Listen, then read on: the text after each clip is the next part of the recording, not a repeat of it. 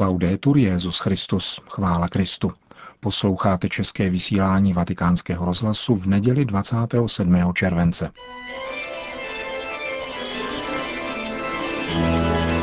V rámci komentáře Církev a svět nyní přinášíme jednu z odpovědí, které papež František podal během sobotního setkání s kněžími diecéze Kazerta na jejich dotazy. K ostatním se vrátíme někdy příště.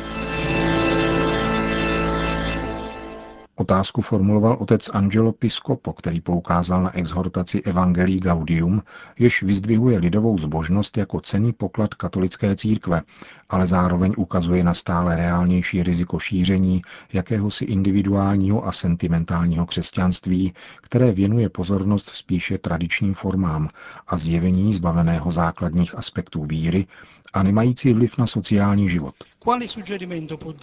Co byste nám mohl poradit ohledně pastorace, která by neumrtvovala lidovou zbožnost, ale poukazovala na primát Evangelia?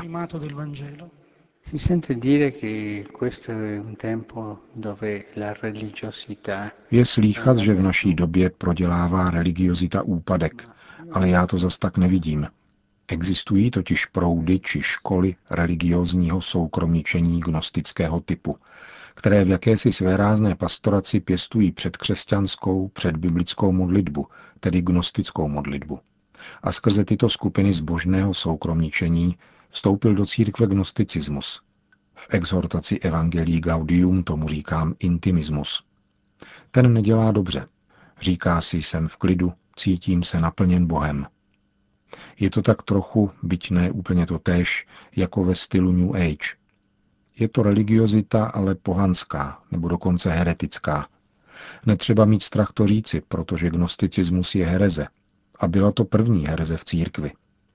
Když mluvím o religiozitě, mluvím o onom rozmanitém pokladu zbožnosti, o kterém mluvil velký Pavel VI. v exhortaci Evangelii Nunciandi.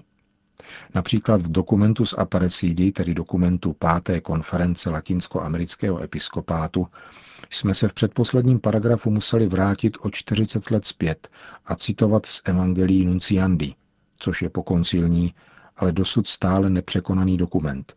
Je mimořádně aktuální. V tomto dokumentu Pavel VI. popisuje lidovou zbožnost a tvrdí, že někdy potřebuje být také evangelizována. Ano, protože jako každá zbožnost riskuje, že ujede na tu či onu stranu, nebo nebude vyjádřením víry.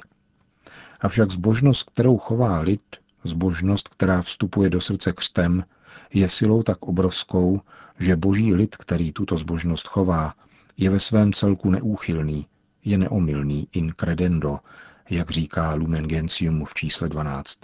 Pravá lidová zbožnost se rodí z tohoto smyslu pro víru, o kterém tento koncilní dokument mluví, a který řídí úctu ke svatým, k Matce Boží i folkloristickými výrazy v tom dobrém slova smyslu. Proto je lidová zbožnost zásadně inkulturovaná. Nemůže být laboratorní a sterilní, ale rodí se vždycky z našeho života. Lze se dopustit menších pochybení a je tedy třeba bdít. Nicméně lidová religiozita je nástroj evangelizace. Podívejme se na mládež. Podle zkušeností, které jsem učinil v předchozí diecézi, mládežnická hnutí v Buenos Aires nefungovala. Proč? Řeklo se jim, sejdeme se, abychom mluvili a mládež se nakonec nudila. Jakmile však faráři našli cestu, na níž by se mladí mohli zapojit do malých misií, třeba během prázdnin, do katechezí těch, kteří to potřebují, ve vesnicích, kde není kněz a podobně, potom se zapojili. Mladí opravdu vyžadují tento misionářský protagonismus a odtud se učí formám zbožnosti, které jsou lidové.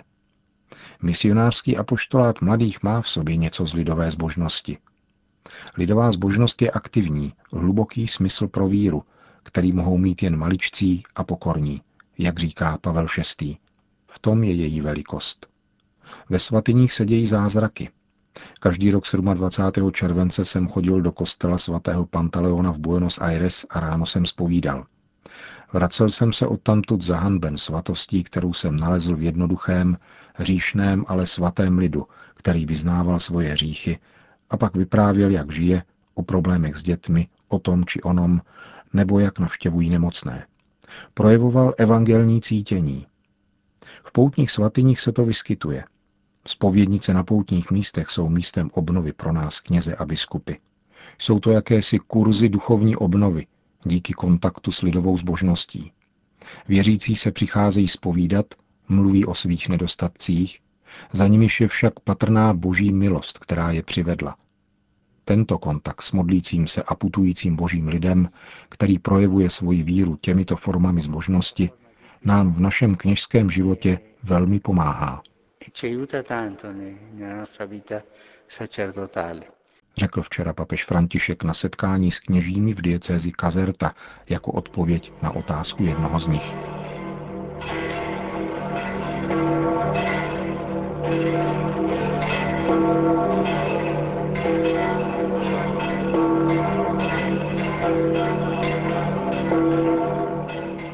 Náměstí svatého Petra se předpolednem sešlo nejméně 50 tisíc lidí, aby si vyslechli pravidelnou promluvu Petrova nástupce před mariánskou modlitbou Anděl Páně. Cari fratelli e sorelle, buongiorno.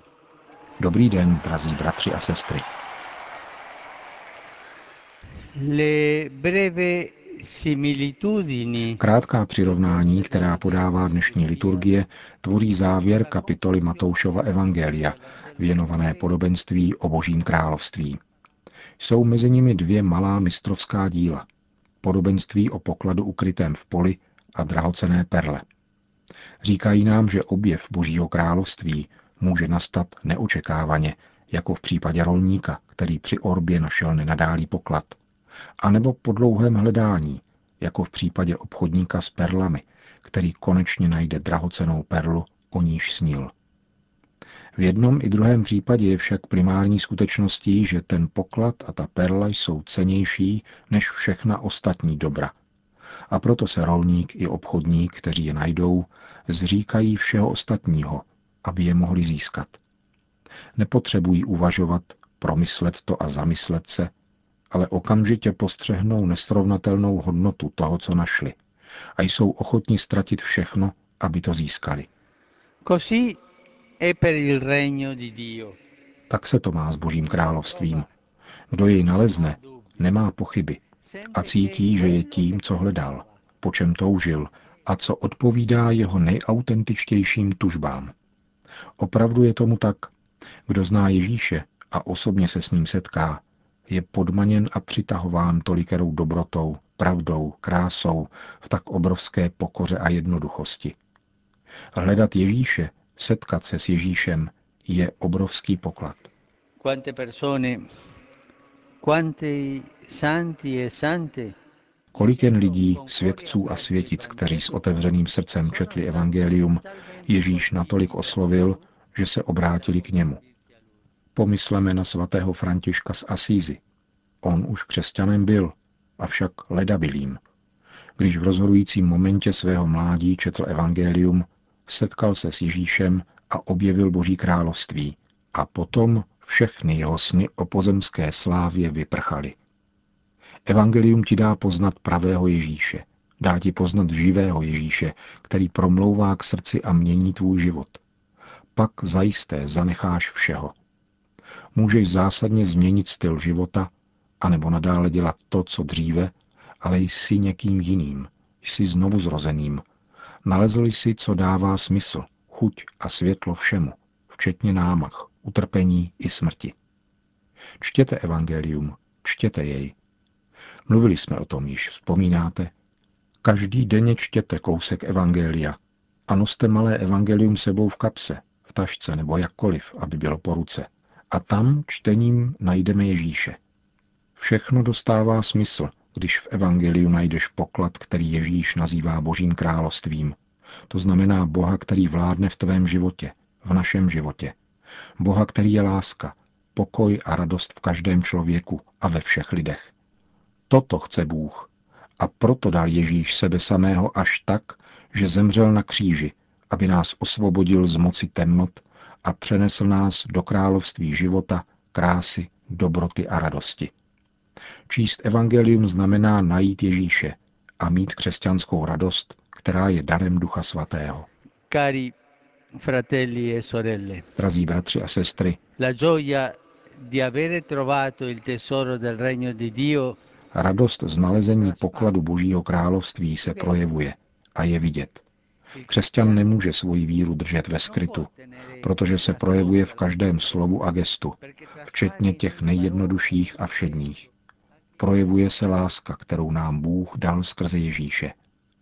Modleme se, aby na přímluvu Pany Marie přišlo k nám a na celý svět jeho království lásky, spravedlnosti a pokoje.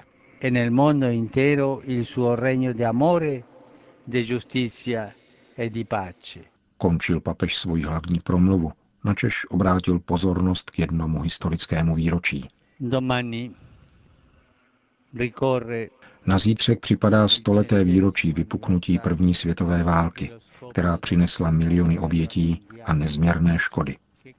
Tento konflikt, který papež Benedikt XV. nazval zbytečným masakrem, vyústil po čtyřech letech do velmi křehkého míru. Zítřek bude v připomínce tohoto dramatu dnem smutku. Při vzpomínce na tuto tragickou událost chci doufat, že se nebudou opakovat minulé chyby, bude se pamatovat na tyto dějiné lekce a prostřednictvím trpělivého a odvážného dialogu vždycky převáží důvody pokoje. Oggi il mio pensiero va a tre aree di crisi. Moje mysl dnes zalétá ke třem krizovým oblastem blízkovýchodního, iráckého a ukrajinského regionu. Prosím vás, abyste se připojili k mojí modlitbě, aby pán udělil obyvatelstvu a představitelům o něch území moudrost a sílu, potřebné k rozhodnému nastoupení cesty pokoje, aby čelili každé invektivě houževnatým dialogem a vyjednáváním v síle smíření. Středem každého rozhodnutí ať nejsou partikulární zájmy, ale obecné dobro a respekt vůči každému člověku. Pamatujme, že válkou se přichází o všechno a mírem se nestrácí nic.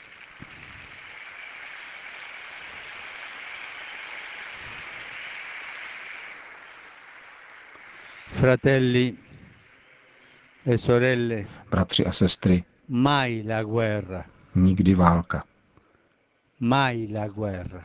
nikdy válka. Myslím zvláště na děti, jimž je odnímána naděje na důstojný život, na budoucnost, na děti mrtvé, raněné, zmrzačené, osiřelé, na děti, které si hrají mezi válečnými troskami, na děti, které se neumějí smát. Prosím, zastavte. Z celého srdce vás prosím, je čas zastavit. Zastavte se, prosím. Fermatevi per favore.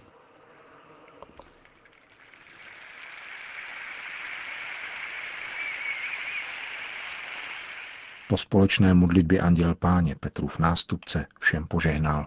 Sit nomen Domini benedictum. ex hoc nunc et usque in seculum, Aiutorium nostrum in nomine Domini. qui fecit celum et terram. Benedicat vos omnipotens Deus, Pater et Filius et Spiritus Sanctus. Amen.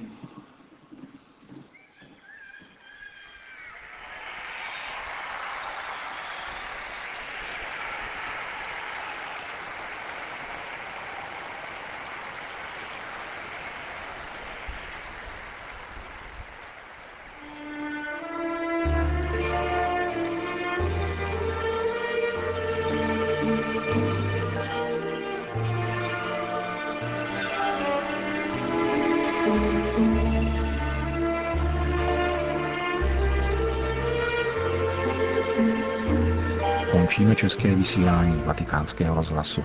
Chvála Kristu. Laudetur Jezus Christus.